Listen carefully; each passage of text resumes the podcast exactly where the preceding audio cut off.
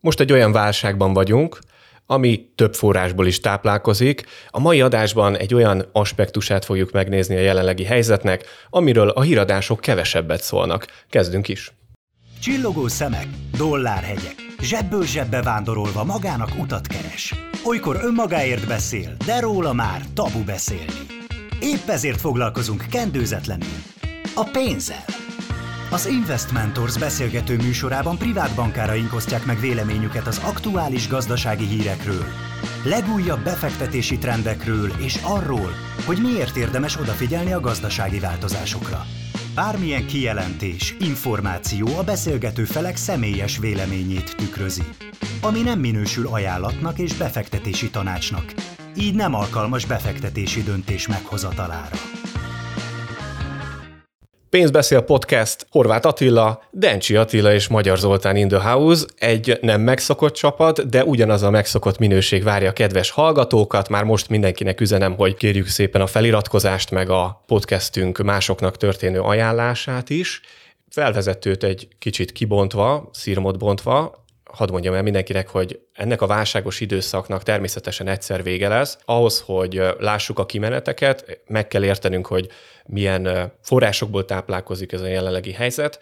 Az egyik ilyen, ami nyilvánvaló, az az élelmiszer árak növekedés, amit mindannyian érezzük, érzünk a hétköznapok szintjén. A másik az energiaválság, ami az energiaárak növekedésében ölt testet. A harmadik pedig a hitelválság. Ez az, amiről szerintem úgy a jelenlegi sajtóorgánumok kevesebbet értekeznek, mi pedig szakemberként úgy látjuk, hogy erősen a hitelválság irányába robogunk, úgyhogy szeretnénk a kedves hallgatóinkat fölkészíteni arra, hogy egyáltalán értsék, milyen jellemzőkkel bírható a hitelválság, illetve hogy milyen eszközökkel lehet ebben az időszakban védekezni ezeknek a előnytelen hatásaival szemben.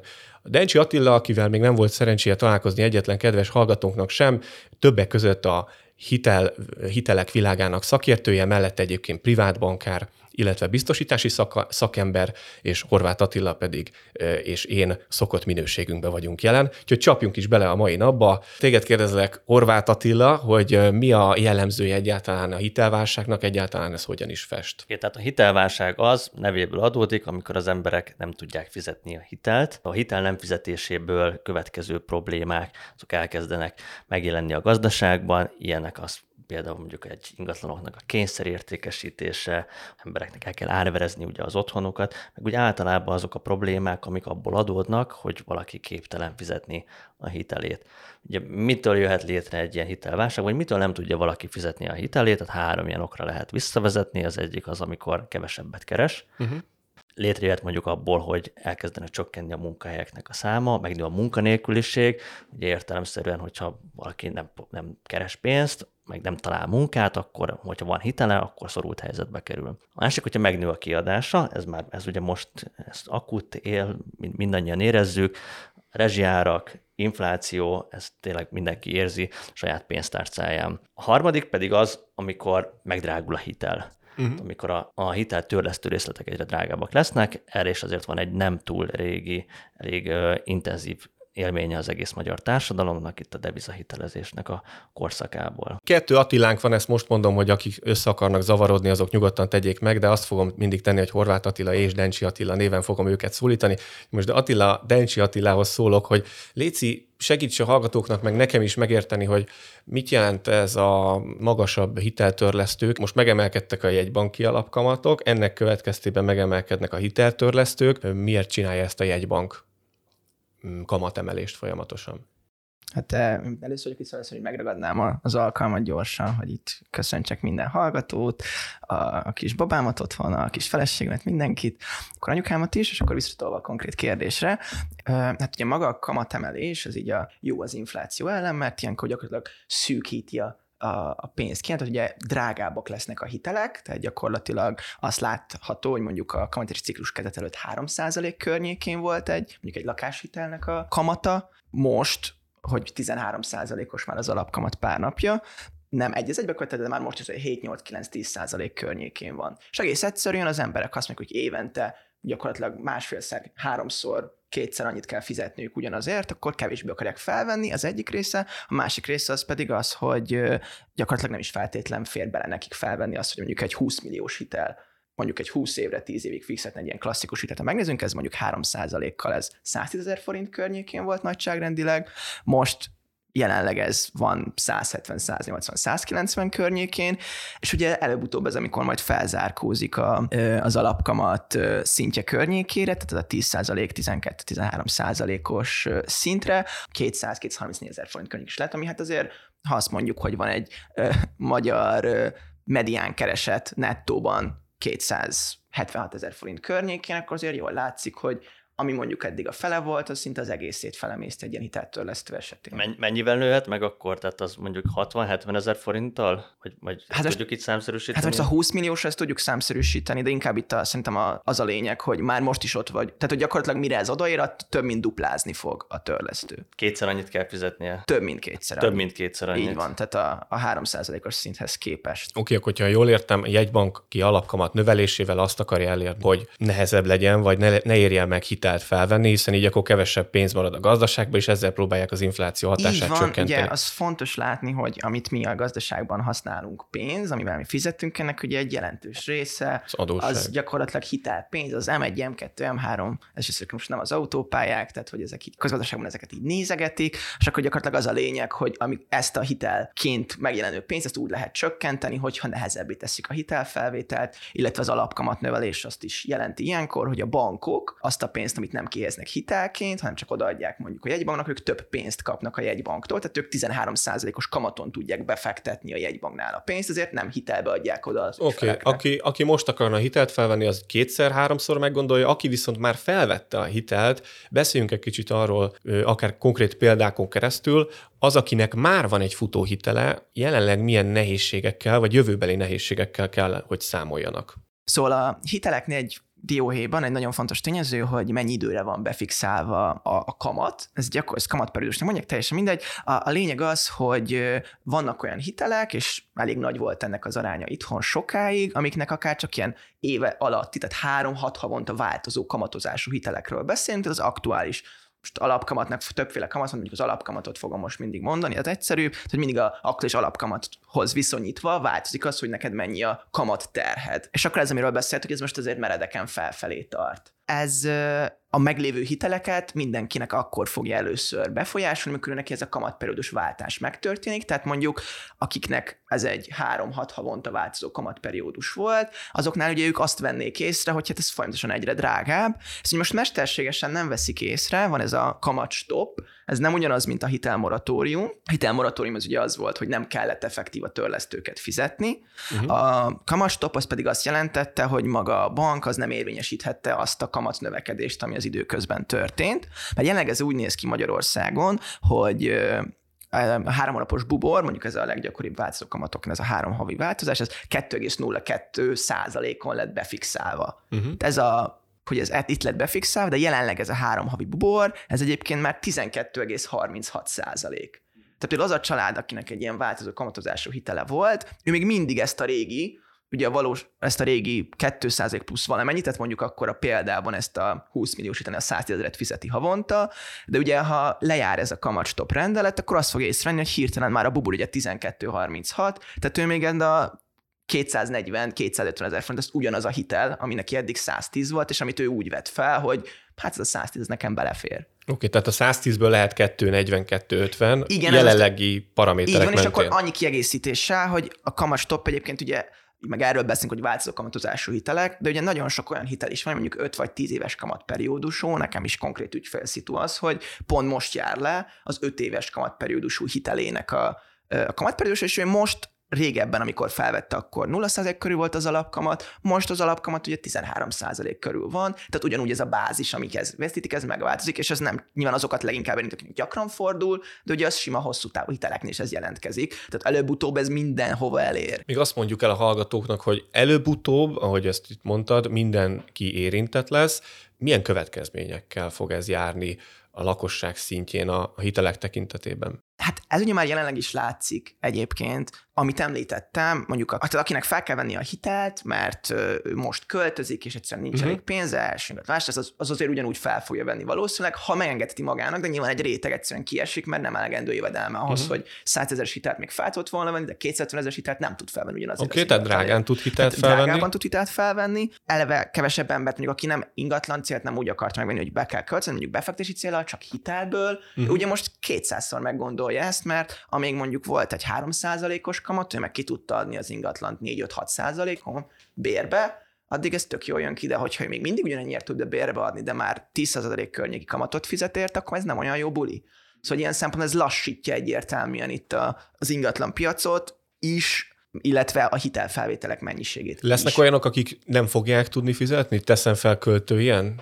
természetes folyamat, hogy ha elég hosszú ideig elhúzódik, és elég mély egy válság, akkor ez előbb-utóbb oda jut a dolog, hogy egyszerűen az emberek nem tudják fizetni ezeket a hiteleket, és hát ilyenkor hát azért itthon most egy devizaválság, az nem volt olyan nagyon régen, sokan a hallgatók közül is emlékezhetnek erre, tehát ilyen szempontból azért már láttuk, hogy milyen, amikor van egy komolyabb hitelválság. Én most nem mondom, hogy pont ugyanígy fog kinézni, meg ilyen mély lesz, de egész egyszerűen az látszik, hogy a háztartások jövedelme az egész egyszerűen nem változik olyan mértékben, amennyivel drágább lesznek a költségeit, és hát a hitel se fog változni, és ez egy uh-huh. dolgot jelent, hogy egyre többen nem fogják tudni ezt fizetni, pláne, hogyha előbb-utóbb lejárnak, hogy még a moratórium is van, az is kifut, ki fog futni majd ez a kamatstopp is. Tehát az állami vagy kormányzati közbeavatkozásnak vannak keretei, van, vannak, akik ezt így el tudják húzni a, a problémát, de lesz olyan is, aki viszont sajnos belebukik a hitelébe.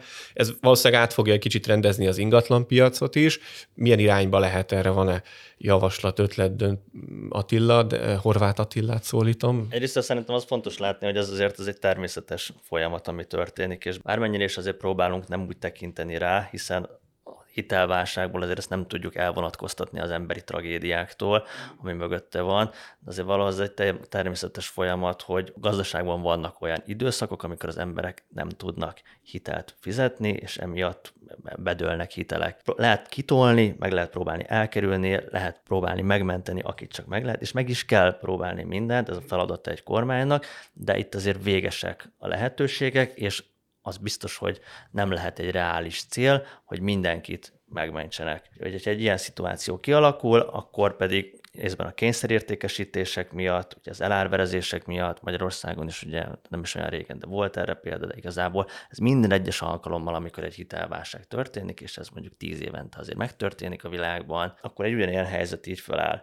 Hogyha ilyenkor elkezdenek esni az ingatlanárak, miért? Mert több ingatlan kerül ki az egyik oldalon, másik oldalon drága hitelt fölvenni, tehát többen akarják eladni, kevesebben akarnak vásárolni és akkor ebből már adódik az is, hogy mi történik az ingatlanárakkal, hát nyilván esni fognak. Uh-huh. Nehezebb bérlőt találni, meg olyan bérlőt, aki annyit fizet, hogy a hiteltörlesztőt is fedje a bevétel, ami igen, az ingatlanból aki fizeti igen rendesen majd a Egyáltalán. bérleti díjakat. Annyival csak itt. Egész is kinyugodott. Itt egyébként esés szempontból az is elképzelhető, most nem arra kell gondolni, hogy most az 50 milliós ingatlant jövőre megveszem 10 millióért, itt sok esetben azért ez azt is jelentheti, hogy itt reál értéken van az esés, mert sokszor volt szó a podcastben, hogy annyi történik, hogy minden drágul, de az ingatlan nem. Tehát ugyanaz az 50 millió az kevésbé fáj már, mert árkörnyezethez képest ez kevésbé sok. Tehát, hogy ez így is elképzelhető az esés, nem csak úgy, az 50 azt most 10 millióért tudom. Teljesen nyilvánvaló, igen. Van még egy lényeges dolog, csak hogy a következőre átnyargaljunk, mert hogy most már értjük azt, hogy a válságnak több aspektusa van, ugye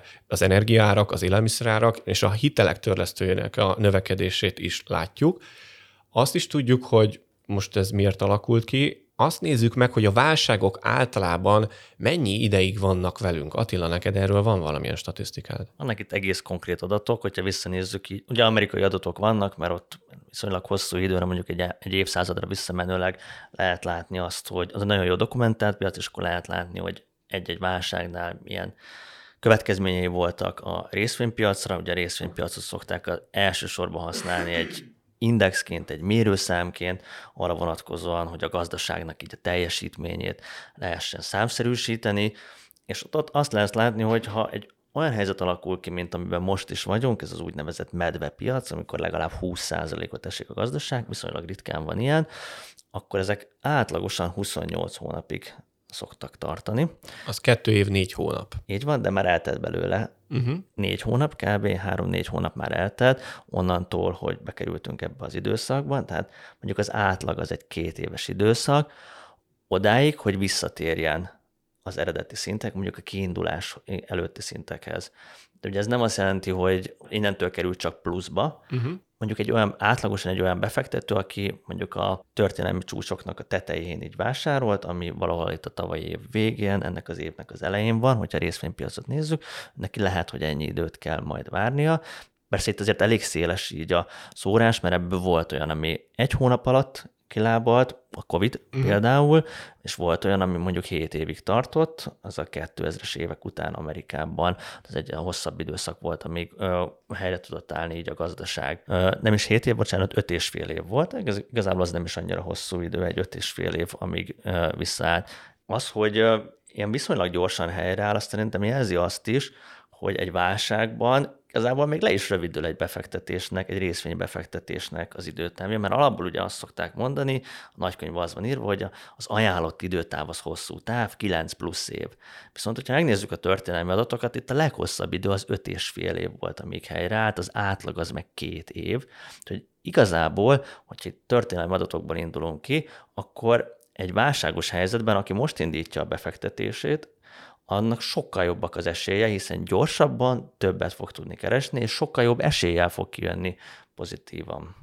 Ez teljesen értető, igen. Tehát, hogyha van egy öt, vagy mondjuk átlagosan kettő éves válságos periódus, és valamikor ennek a válságos időszaknak a mélypontjain történik a befektetés, akkor viszonylag hamar, egyébként a legtöbb ügyfelünk által vágyott rövidebb táv alatt, ugye egy-két-három, négy év alatt is elérhetőek olyan növekmények, amiket normális esetben tíz éves periódusra javallunk. Sőt, hogyha utána, és a ciklikusság itt a gazdaságban mindig érvényes és törvényszerű, hogyha utána meg egy konjunktúra van, egy nem medve, hanem bikapiac, akkor abban az időszakban is nagyon szép eredményeket tud elérni a befektetőnk. Tegyünk itt egy következtetést vagy javallatot. Mi is az, amiről szokott vágyni egy befektető? Általában, amikor egy normális környezetbe leülünk és elkezdünk beszélgetni arról, hogy hol kellett volna befektetni, akkor egy öt éves gyerek is meg tudja mondani, hogyha ránéz egy grafikonra, hogy hol vannak azok a pontok, ahol kellett volna vásárolni. Amikor benne vagyunk nyilván közelről, látjuk, akkor ez nem olyan egyértelmű, de egyébként, hogyha most bárki kiterítene egy grafikon,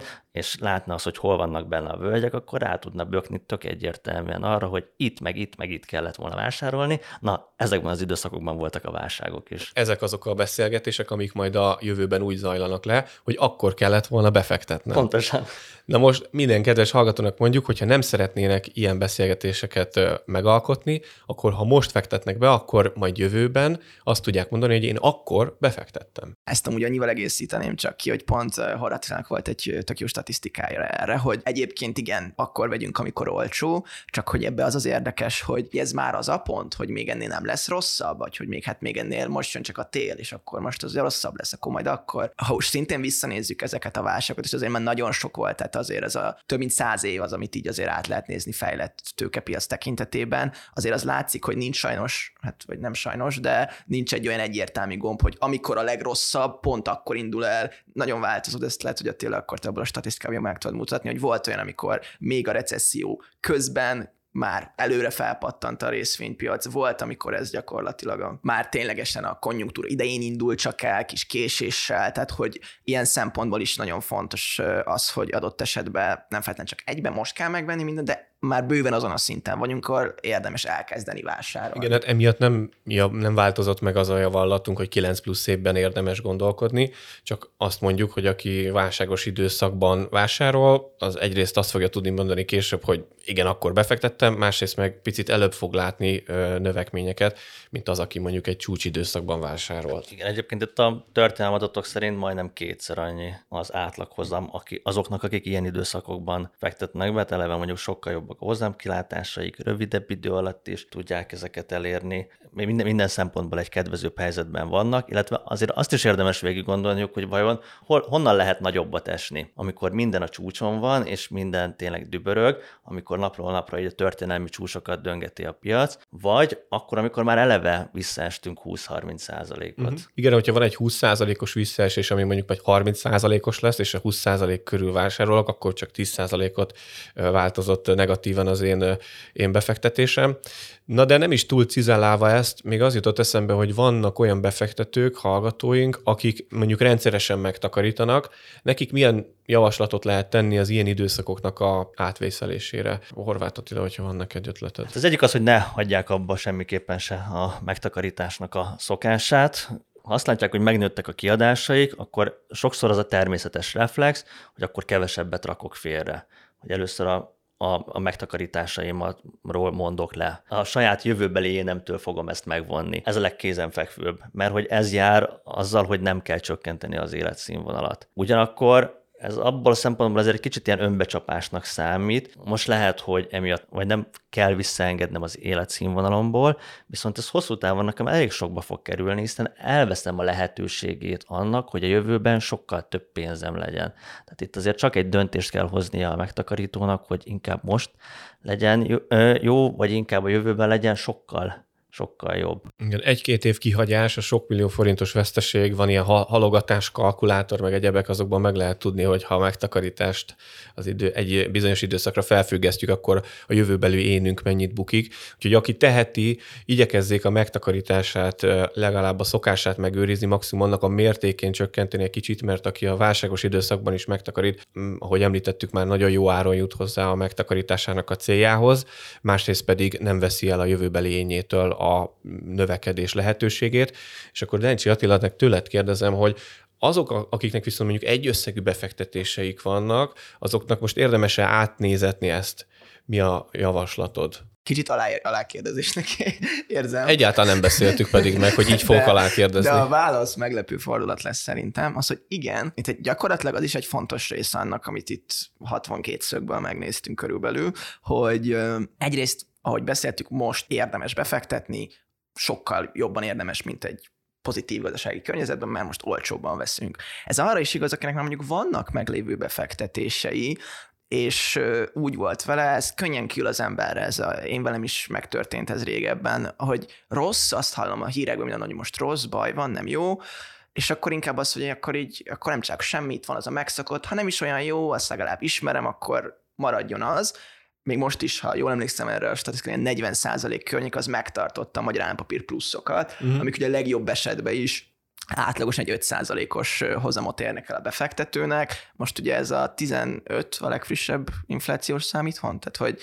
nyilván... Maginfláció 16-8 körül. Szóval gyakorlatilag semmi, magasabb. már is látszik szinte olyan alacsony, és egyébként ugyanilyen állampapírokból vannak jobban kamatozók, szóval csak azt akartam mondani, hogy nagyon sokan beleültek egy megszokott rosszba, és most ez arra is egy nagyon fontos időpont, hogy átnézzük a meglévő befektetéseinket, akár ezt egyébként egy ilyen környezetben érdemes lehet egy szakemberrel, lehet azzal keresni, hogyha nem olyan jó befektetéseinket most cseréljük le jókra, ez arra is igaz, hogy például a kötvények, amikről sokan úgy indultak neki, és klasszikus esetben igaz is, hogy az végtelen biztonságot jelent, most ezek is akár komoly korrekciókba lehetnek, és ez egy jó lehetőség arra, hogy ha már úgyis korrekció vagyunk, akkor többet kihozzunk a pénzünkből. Ugye ez azt jelenti, hogy eleve ne, ne úgy gondoljon senki rá, hogy van egy pluszos befektetése, és akkor azt majd le fogja tudni cserélni egy olyat, ami mély pontban van. Tehát, hogy ilyenkor, hogyha valaki végignéz a portfólióján, akkor jó eséllyel azt fogja látni, hogy különböző mértékű mínuszok vannak rajta, ami csere lehetséges, hogy egy kicsi mínusz lecserélni egy sokkal nagyobb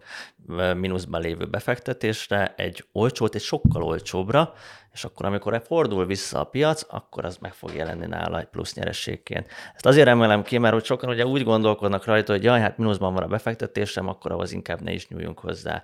Ez lehet, hogy így van, de minimum érdemes ezt átgondolni, érdemes fölülvizsgálni, és hogy lehetőleg tények alapján hozunk döntéseket, és ne tudjuk le annyival, hogy jaj, hát ez mínuszban van, akkor ez biztos... Igen, ne, egyébként ez sokszor van, hogy ezek az vele. egyszerűsítések, amiket így automatikusan csinálunk, azok az általános helyzetekre igazak, de ugye ezeket azért érdemesebb a konkrét szituációra is megnézni, és most tényleg nagyon-nagyon sokszor látom azt is azért ügyfélportfóliókon, az nem titok, hogy ezt is csináljuk, tehát amikor van egy konzultáció, akkor ezt mindig elmondom, hogy teljesen ingyenesen megnézem a jelenlegit, és adok rá egy másodszakmai véleményt, tehát hogy ez része az egésznek, és nagyon sokszor van az, hogy ú, hát ez most kicsi mínuszban van, ezzel még várok, és, és olyan eszközökre várunk, amiből lehet látni, mert az sem mindegy, hogy most ez milyen típusú befektetési eszköz, amiből lehet látni, hogy ez azért váratóan akár évekig még ezen a teritoriumban lesz, és ezt lehet cserélni olyanokra, amik meg jóval gyorsabban tudják akár ezt a korrekciót visszahozni. Szóval, hogy annak se kell feltétlenül csüggednie, aki már kvázi hallgat, vagy milyen jó lenne most befektetni az eszébe, hogy már előtte a puskaport,